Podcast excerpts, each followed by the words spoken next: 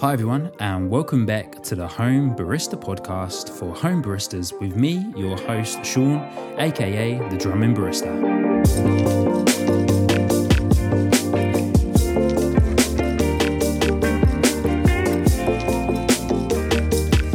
Oh, here we are, episode two. Episode two of the Home Barista Podcast for home baristas with me, your host Sean, aka the Drummond Barista. Hey guys, how's it going? Welcome back, welcome back, all you beautiful coffee lovers. I hope that everyone is well wherever you are. I hope that you're safe. Um, I hope that you are caffeinated. I hope you're fed. Whatever you need to do to feel good about yourself, I hope that you've done it and you're feeling good. Uh, thank you so much for tuning back in for episode two. And in today's episode, we are going to be finding out a little more about me, um, about Sean, uh, and what makes me tick, and also going to be touching on why I became a barista and what got me into the coffee industry. So in episode one, there's a little recap for those of you that missed it. In episode one, we spoke a lot about the Drummond Barista and why I created the Drummond Barista, uh, the reason behind it, the mandate behind the Drummond Barista. But yeah, today I want to talk to you guys about me. I want you to get to know me a little bit more and about my coffee career, about my barista career, as a lot of you ask me questions about that quite often. Uh, but before we jump in, guys, I would absolutely love it if you could please do me a massive favor and hit that follow or subscribe button on whichever podcast platform that you are listening to this on.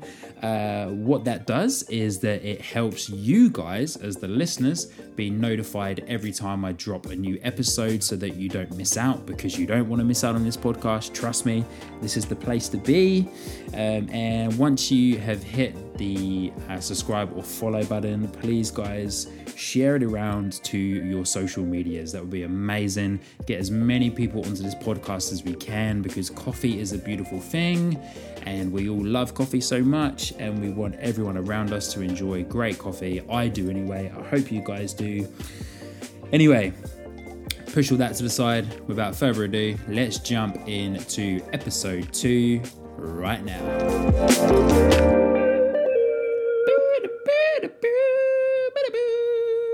Oh, how good is that little jingle though? I love that song. Um, I don't know why I did that to begin this episode, but here we go. I'm getting loose on this podcast, people, and it is fantastic. Alrighty, guys. So here we go. We're going to jump straight into episode two. Um, so to talk about me. Now, let's face it, as humans, we find it quite hard to talk about ourselves, eh? And um, I thought long and hard about what to say in this podcast. So I'm actually going to be reading from a couple of my notes that I've um, taken and that I've written down for you guys, just because it then allows me to uh, allows me to keep on topic, I suppose, which is the main thing. So to begin with, allow me to take you back to sixteen-year-old Sean. Yeah, that's right, one six. I'm twenty-eight years old now, for those of you that didn't know that. Um, take you back to sixteen-year-old Sean, where my first coffee experience uh, was when I was at home. And my lovely mum, Denise Tiernan, mum, if you're listening, hello. She probably will be listening, guys. So even though you won't be able to say hi to her, but say hi to my mum. Hi, mum. Hi, Denise. Uh, so my first coffee experience was with um, was with a product in the U K uh, that you can get over here in New Zealand as well. It's under a different name, but I can't remember what it is. But in the U K, it is called Camp Coffee. Now, some of you may notice, essentially what it is, is that it's a coffee-flavoured concentrated syrup. Um, I'm not actually sure if there's any coffee in there, if there's any caffeine in there, um, but it's coffee-flavoured, uh, coffee and chicory-flavoured, actually. And um, what my mum would do is that she would um, fill up a big mug uh, that we would have in the house, fill it up with milk, and um, for our sins, sorry, mum, uh, she would put she would put the cup of milk in the microwave to warm up the milk. Pretty old school way, I suppose, but hey, it worked and it tasted delicious. And then I'm not sure if she would measure it, probably not, but she would pour a certain amount of this so-called Camp Coffee, the coffee concentrate, into the actual um, warmed milk, I suppose, from the microwave. Uh, so essentially creating me a latte, but not with steamed milk, with warmed milk, and not with any latte art. But I wasn't expecting that from my mum, uh, because at the age of sixteen, I didn't even know what latte art was. That was an interesting experience, and that's what got me into coffee, because it was a great introduction, I suppose, and was a great way to taste what coffee potentially could taste like. Um, and I suppose I'm taking that off of just like a random thought, I suppose, like what coffee could taste like. Um, I'm not one hundred percent sure, but that's what I had, and that's where it started. And then, of course, you then graduate from something similar to that to instant coffee. And my very first experience of an instant coffee was a coffee that I brought from a, a major supermarket in the U K that is called Tesco. Um, and I can remember it vividly. It came in like a silver foil bag, and it had a blue logo on the front of it. And it was a single origin Colombian. Um, now, back then, uh, don't ask me how much of that coffee was actually Colombian, um, and also don't ask me how much of it was actually a single origin. Like, I wasn't looking at the bags then, I wasn't looking at labels, um, didn't really care, I suppose, just being real with you guys, being honest, didn't really care, um, but I think I didn't care because I didn't know, um, and you can't care about something that you don't really know about.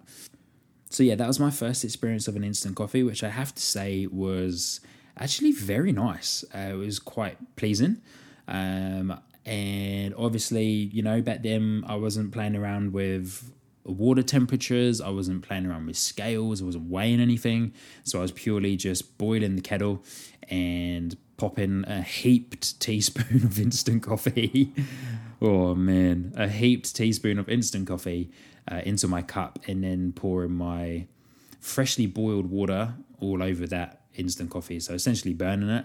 But I didn't know then, did I? You know, I was only sixteen. Um, and then the next stage of that coffee journey was I passed my driver's test, and so I got my very first car.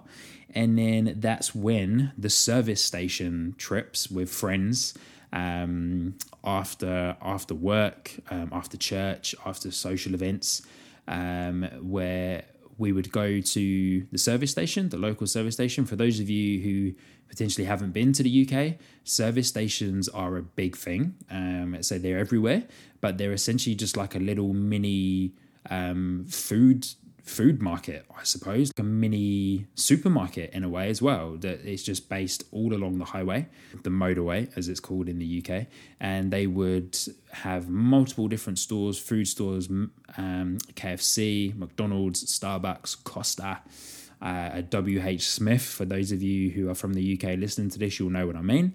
Um, but that's where I then got it, got introduced to Starbucks, the wonderful world of Starbucks. And I'm just going to come out and say it, guys, like Starbucks gets a lot of stick, and don't get me wrong, I give them a lot of stick myself, but without Starbucks and without what they did, I personally feel like the specialty coffee scene and the coffee industry that we know, or a lot of what we now know, wouldn't have been wouldn't have been born without what Starbucks did, I suppose. Like the way that they did espresso, and the way that they tried different things, and they brought all these different single origins in, and all these different beans, and um, roast types, and everything that we now potentially take for granted. Starbucks was one of the first people to do it. Now, somebody send me a D M on Instagram, or email me, or phone me, or text me if you've got my number, and please tell me if I've got that completely wrong. Um, but from what I've read and research I've done, that is what I have come up against. And yeah, so I think in a way we just have to take we just have to take a second sometimes and take a step back and actually thank Starbucks for for what they've done, and also um the pathway that they've paved for all of us to walk down, like baristas that have been a barista for a long time, baristas that have been working as a barista for a short space of time. All of us would have had an experience at some point in our coffee career and coffee journey with Starbucks, um, or Costa, or any other big coffee chain or coffee franchise that is within the countries that you are in. So yeah, to go back to that, service stations and Starbucks and my first car, that's where that side of the coffee industry became a thing for me. And I remember ordering the caramel frappuccinos, the caramel macchiatos. Uh, in summertime, the caramel frappuccinos with the extra caramel syrup, just because you can, because it tastes good. And trust me, it does taste good. Let's face it, who doesn't like a sweet caramel syrup? Like, come on. If you don't, then I think something's a little bit wrong, right? Who's with me on that one? I'm also just going to pop this in there too. Starbucks has a bit of a special place in my heart, as it was um, the very first place that I took my now wife for our first date. Um, but I remember vividly our very first date was in Starbucks in our local town, and we sat there for hours talking just over a couple of hot drinks. Um, and it was it was a great time. And then fast forward, probably, I don't know, um, sheesh, like this was a long time ago, right? I'm trying to think back, like, as I said, I'm twenty-eight now, so I'm trying to think back twelve years. But I would say probably six months to a year after really getting into Starbucks was when I brought my very first piece of coffee equipment. And like every other amazing coffee person out there, uh, that was a plunger or a French press, whatever you'd like to call it. And that's also where I brought my very first bag of freshly ground coffee. Um, I can't remember what it was. Multiple bags of coffee were consumed. It was probably, let's face it, probably something from Starbucks or probably something from my local Tesco supermarket that was already pre-ground. Um, been sitting there for a couple of months, so stale as. Uh, potentially wouldn't have tasted very good. Um, but you know, back in those days, I was all about it. And at the end of the day, it's how a lot of our coffee journey started. So yeah, brought a French press, um, a plunger, and yeah, just started experimenting, put my heaped tablespoons of coffee in, filled it right to the top, uh, waited for three to four, five minutes, and then I plunged it. And then I enjoyed that exceptionally dark, disgustingly over-extracted coffee, um, bitter as heck, because you know, you put in however many heaped tablespoons of pre-ground coffee in there, um, and not really understanding it, not really knowing it, like with water temperatures and stuff.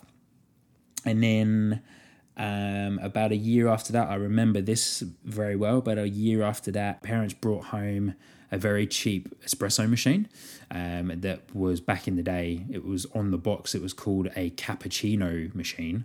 And I'm like, well, why would it only be doing cappuccinos? Like, you'll pull in an espresso shot, so you can now do espressos and flat whites and long blacks and Americanos and all those great things. But yeah, for some reason on the box it said cappuccino maker. But I was so intrigued by this because I was like, wow, such a compact thing that you could have at home. And then seeing it too and remembering, hold up a minute, obviously this is what they use in all of the cafes. And I can get this at home. I was like, wow, this is mental. So I then spent the time um, practicing with it, learning learning what it was, uh, learning how it worked, trying to understand it some more as well. Um, and then that's where my espresso journey started. And this was all before I was like eighteen years old. Um, it was definitely lucky, I suppose, because it was when I... When I started to really get into coffee was when my parents, I suppose, started to drink coffee probably a bit more um, and consumed it quite a lot more at home. Don't know if that's because they were looking after us as kids. Um, I am one of I'm one of five, so I'm the youngest in my family. I've got four sisters, um, so safe to say that my parents were definitely stressed. Um, so hats off to you, Mum and Dad. Thank you. Um, so yeah, they were definitely stressed, which is why their coffee consumption was probably going through the roof. But I appreciate that because it allowed me to understand what coffee was, and also allowed me to um, to find something that in a couple of years' time was actually going to turn into something that I'd end up doing as a career. And you know, like, I may not be working as a full-time barista at the moment, but it's definitely, coffee itself is definitely something that will never, ever leave me. And so that leads me perfectly onto the question that a lot of people ask me um, often is, why did I become a barista? Now, this is a very good question, and there's a lot of answers for this. Now, let me let me start by answering this question with me being um, quite honest, vulnerable, and open with you guys. So, um, one of the main one of the main reasons why I wanted to become a barista was that because it was one of the only jobs where I felt like I would be comfortable being. Um, and I know that sounds really weird to say, and it's probably quite deep, but um, for those of you that know me well, I actually have a stutter, and um, I've had that stutter my whole life. And um, most of you who know me quite well will have heard me speak about it and will have potentially noticed it. But for those of you that don't particularly know me too well, you probably would never have noticed it, right? We all have things about ourselves that we don't particularly like, um, or things that we wish we could change about ourselves. And that one thing is my stutter. Um, And yeah, as I said, I've had it my whole life, and I know it sounds weird to say that being a barista with a stutter is was the only place that made me feel comfortable, um, which I know that sounds weird to say, but it's because I thought to myself, well, I'll be hiding behind a machine and I potentially won't have to speak to people all the time. And boy, was I wrong. Um, if you're not talking to your customers as a barista, are you actually doing like eighty percent of your job? Because at the end of the day, being a barista, so much of it is behind closed doors, right? So we dial in in the morning, uh, we taste all those coffees, we make sure they're tasting sweet, we make sure they're tasting spot on for the customers that are, go- that are going to be um, coming into your cafe at six thirty, seven o'clock in the morning, whatever time you open. And then when you do open to when you close, you're talking to people, you're Um, you're giving them a service, you are interacting with them, you're asking them about their day, you know, you're talking to them. And I didn't really realize that that was actually such a big part of being a barista, is actually talking to people. It's actually quite a scary thing when you've got a stutter. And I think just being the face of, being the face of a team, being the face of a cafe, the customer service you give when you're talking to somebody will win them as a customer if they're there for the first time, or will keep them coming back if they are a regular customer. And I was I was so scared the very first time that I started working as a barista. I got very nervous, and so when I get nervous, my stutter gets worse. And so I thought to myself, I was like, man, I'm going to make myself look really stupid. I'm going to make the cafe look really stupid, the company look stupid, and the customer will think, man, I'm not going back there because that guy's weird. Um, which I know sounds absolutely crazy, but you know, when when you don't feel that comfortable with something, when you're anxious about something, that's the thoughts that go through your mind all the time. Having my stutter and working as a barista, I thought to myself, okay, this is going to be a challenge. I know it's going to be hard, but I can choose to embrace it, or I can choose to just feel nervous all the time, not come out of my shell, um, not be open with people, not talk to people, um, and actually just come across as a really uh, switched off guy, um, a switched off barista, and somebody that doesn't understand customer service. Now, that isn't me. I'm a very... Um, open person. I'm very sociable. I like to feel that I'm very approachable and relatable as well. So I took it as a challenge to get over myself in a way, get over that fear, um, and also just to get used to talking to people because I needed to. That was such a big part of my job. And so that's one big reason why I wanted to become a barista, is because I saw the I saw the life skills that I was able to get. Um, I saw what I was able to achieve um, through working as a barista with something that was such a was such a anxious point for me. And I was like, I can use this to my advantage because I can actually work on my stutter and I can get over it. I can put things into place that will help me with my speech and help me slow myself down at the same time. And so how my barista career started was that when me and my wife travelled to Australia in two thousand sixteen, uh, we were based in Noosa for a couple of months, uh, which is in Queensland, uh, a beautiful, beautiful part of Australia. And for my birthday, uh, my beautiful wife treated me to a to a beginner's home barista course, which was uh, ran by um, the team and the roastery in Noosa that was called Clandestino Coffee Roasters. Um, very cool guys. I haven't heard much from them lately and I haven't interacted with them much, but I did a um, beginner's home barista course that uh, allowed me to get behind a machine, have a little bit of a taster, um, experience what it was like to pour my first espresso shot, um, steam some milk very, very badly, I should say. But to be fair, I was quite surprised because I was able to pour a love heart um, into into the glass to make a latte. I poured a love heart, which was amazing. And I didn't um, think that I would be able to do that, but that was, I suppose, down to the trainer that I had for that two to three hours, I think the course was. And that just placed a little seed inside of me that allowed me um, to understand it a little bit more and be like, wow, okay, like I enjoy the flow. I enjoy the process of making coffee.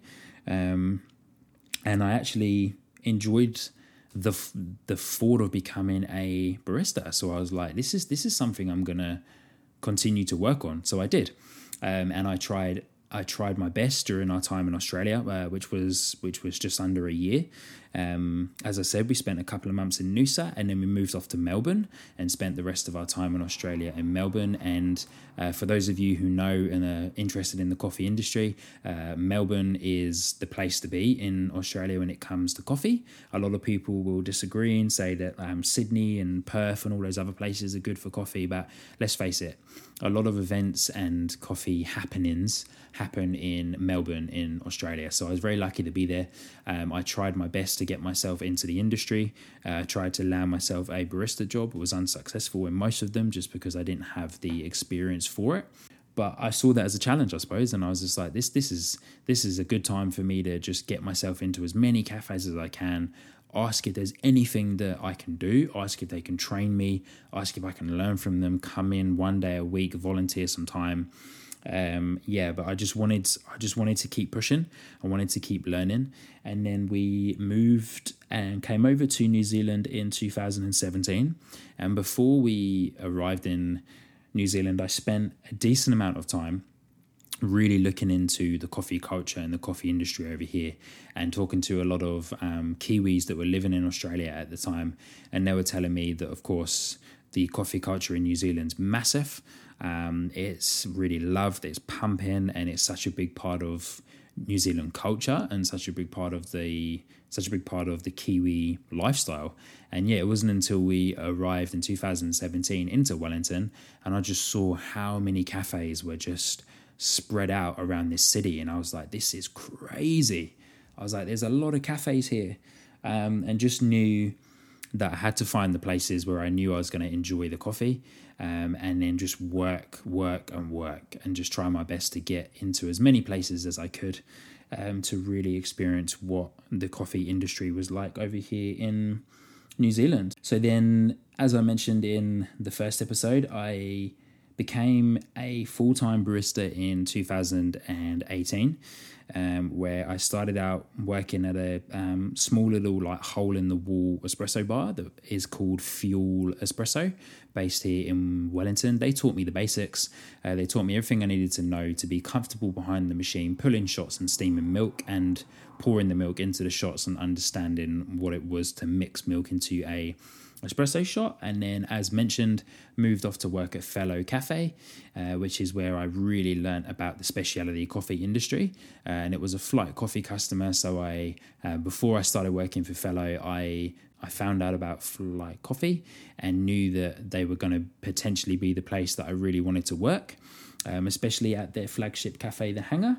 Um, and I always viewed being a barista as a very a hipster hipster kind of job, right? Which everyone does, I suppose. You see a barista that got tattoos like myself, and well, I'm just going to put it down to like a male barista, right? They got tattoos like myself, they've got a beard, they wear an apron, uh, they've got a cap on, they've got a beanie on or something like that, and they just look really cool. And it's that very Wellington hipster hipster vibe. Like, I was young at the time, still am, I suppose. Um, and it was fashionable and it looked cool. And I just thought to myself, man, I really want to do this. Like, I really, really, really want to get into it. And so then Um, when I started working for Fellow, that's when I kind of pushed all of that fashionable, cool, hipster stuff aside and was like, man, there is so much more to coffee that I don't know about. Um, there's so much more that I need to understand, um, and so much more that I really want to dive into. So um, that's what I did when I moved over to work for Fellow. Um, I really dived into the speciality scene. As mentioned, that's when I created uh, what I do now with the Drum and Barista. And I just I just wanted to learn from as many people as I could, try to get into as many coffee circles as I could, uh, read as many coffee blogs as I did, so that I was constantly building my knowledge, um, and just trying my best uh, every single day to make coffee to the best of my ability, training my palate, uh, training my skills when it came to latte art at the same time as well, because there is so much about coffee that I thought that I knew, but turns out I really didn't know anything. And then I moved off from Fellow, and then I landed a barista job uh, working for Flight Coffee at their flagship cafe, The Hangar. And that's where I was introduced to a whole different world of coffee. I was introduced to single origins on espresso. I was introduced to batch brew. I was introduced to actually being a better barista than I already was. Um, I pride myself, my skills before I moved off um from Fellow to work at The Hangar were good, um, and they were very high because I had a really good tutor and someone that was able to mentor me within those early days. But yeah, man, working at The Hangar was a whole nother level of coffee. I'd never seen that many coffees in one place before.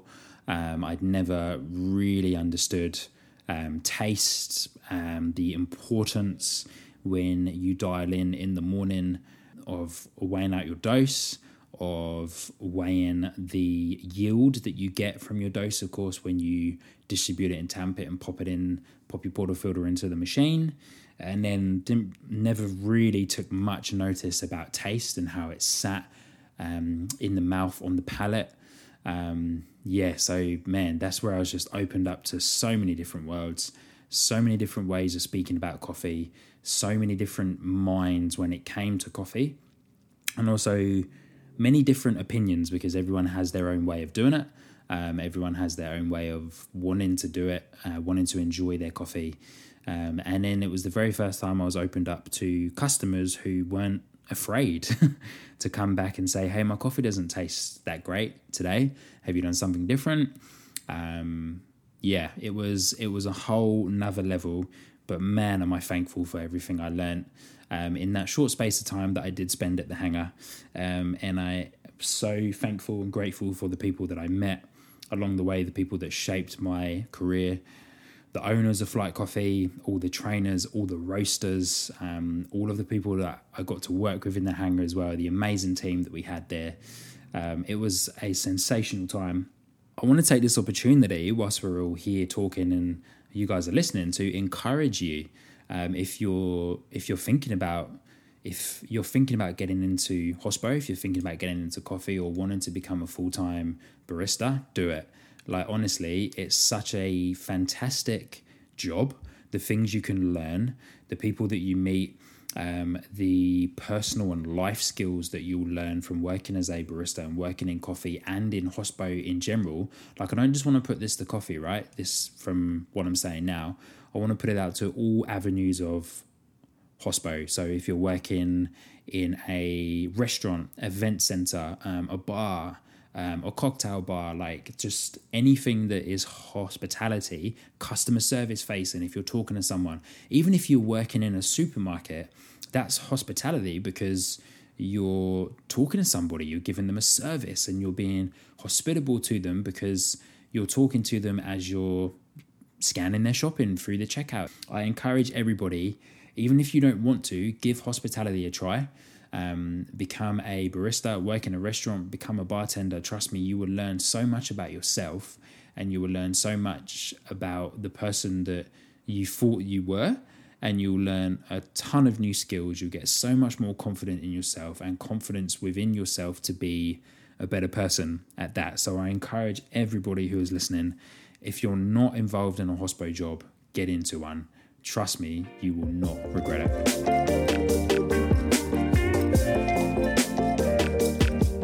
And so the second topic that I want to touch on um, in this podcast today is um, why did I get into the coffee industry?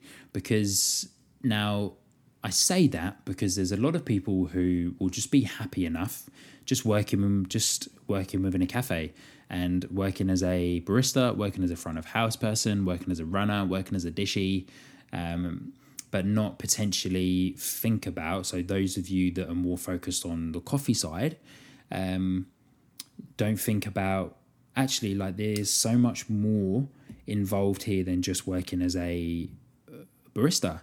Like you've got the whole of the coffee industry. There's so much that happens within the coffee industry and so much going on in the coffee industry that so many people miss. And I want to just touch on that for this next half of the podcast. And now the reason why why I really wanted to get into the industry is that I recognized and felt personally that becoming a barista, like making that a full-time career, is quite limited. Um, and I personally do still feel like it is, because a lot of the time people become a, they start off as a trainee barista, and then they become a barista, and then they become a head barista. And that's kind of where it ends, unless you're focused on and would love to become like a cafe manager, or like a full-time coffee trainer or consultant.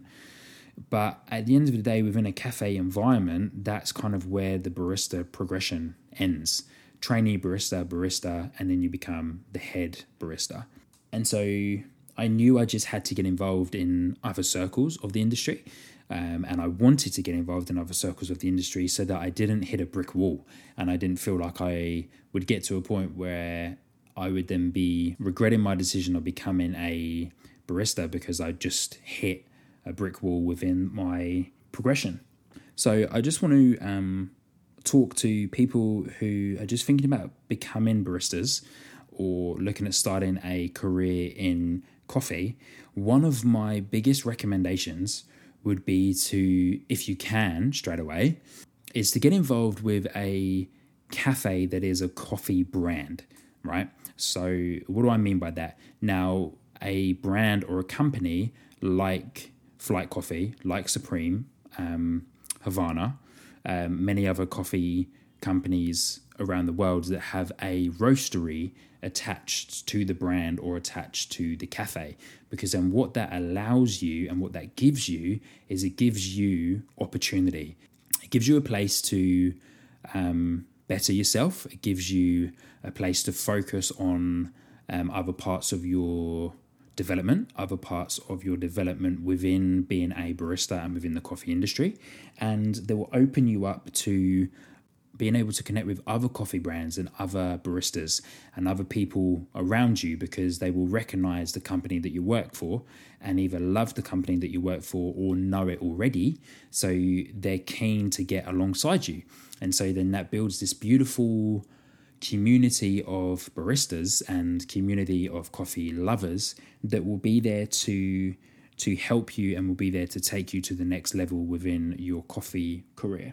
So that's why my my main focus for myself and my career and my coffee development was that I wanted to work for Flight Coffee. I made that a thing. I made that a dream. I made that a vision. And so I put that up there because I knew that what I would learn from them and the opportunities that I would have to learn would be fantastic, and that they were going to be there for me if I was to ask for them, because we had the space, we had the time, we had the opportunity, we had the roastery, and we had professionals that have been in the industry for a very long time.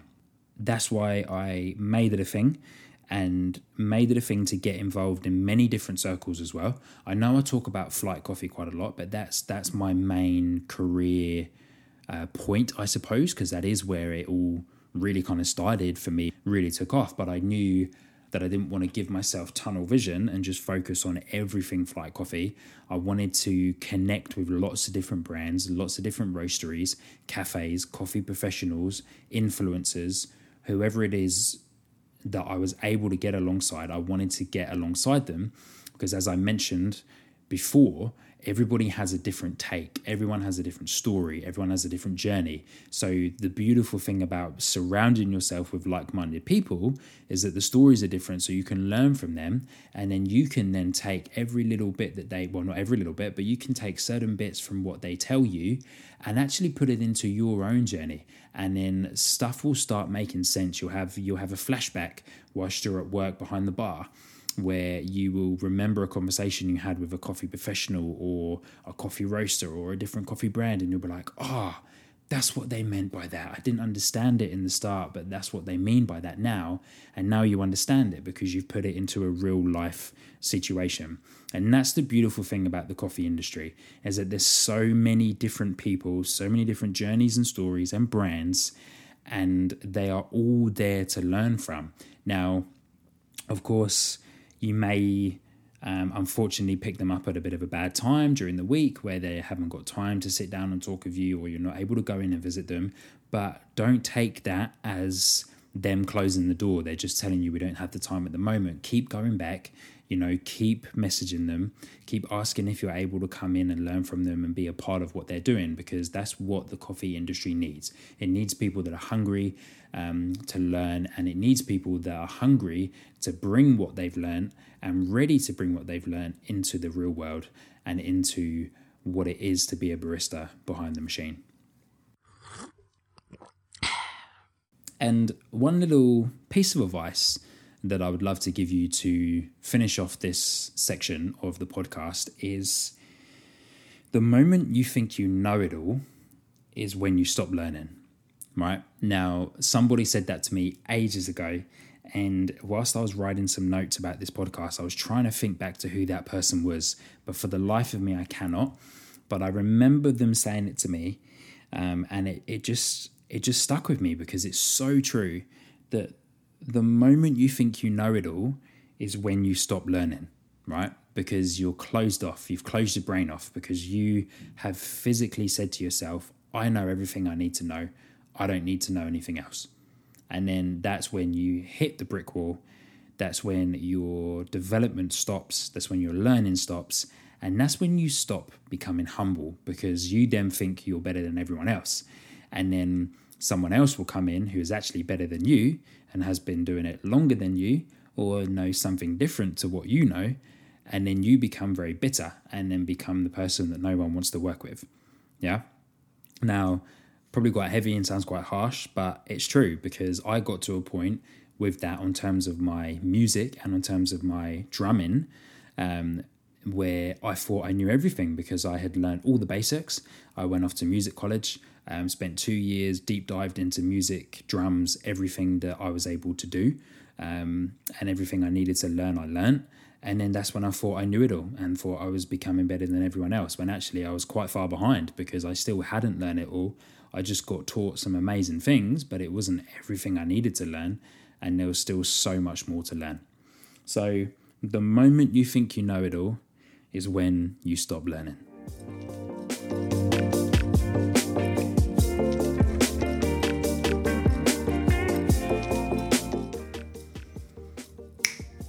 So there we go, guys. We've made it to the end of episode two. Thank you so much for hanging around and listening. I know there was a lot of talking in there, a lot of information as well, but I hope that you found it um, enjoyable. Hope you found it inspirational, motivational, and encouraging. They are the main points that I would love for every single one of you to take away from every podcast episode that I'm going to be releasing. And thank you so much for tuning in and listening to the first episode as well. I appreciate you guys so much. Thank you for all of the love, comments, and support that you have sent through, either on Instagram, Facebook, however it is that you guys contact me. I appreciate it.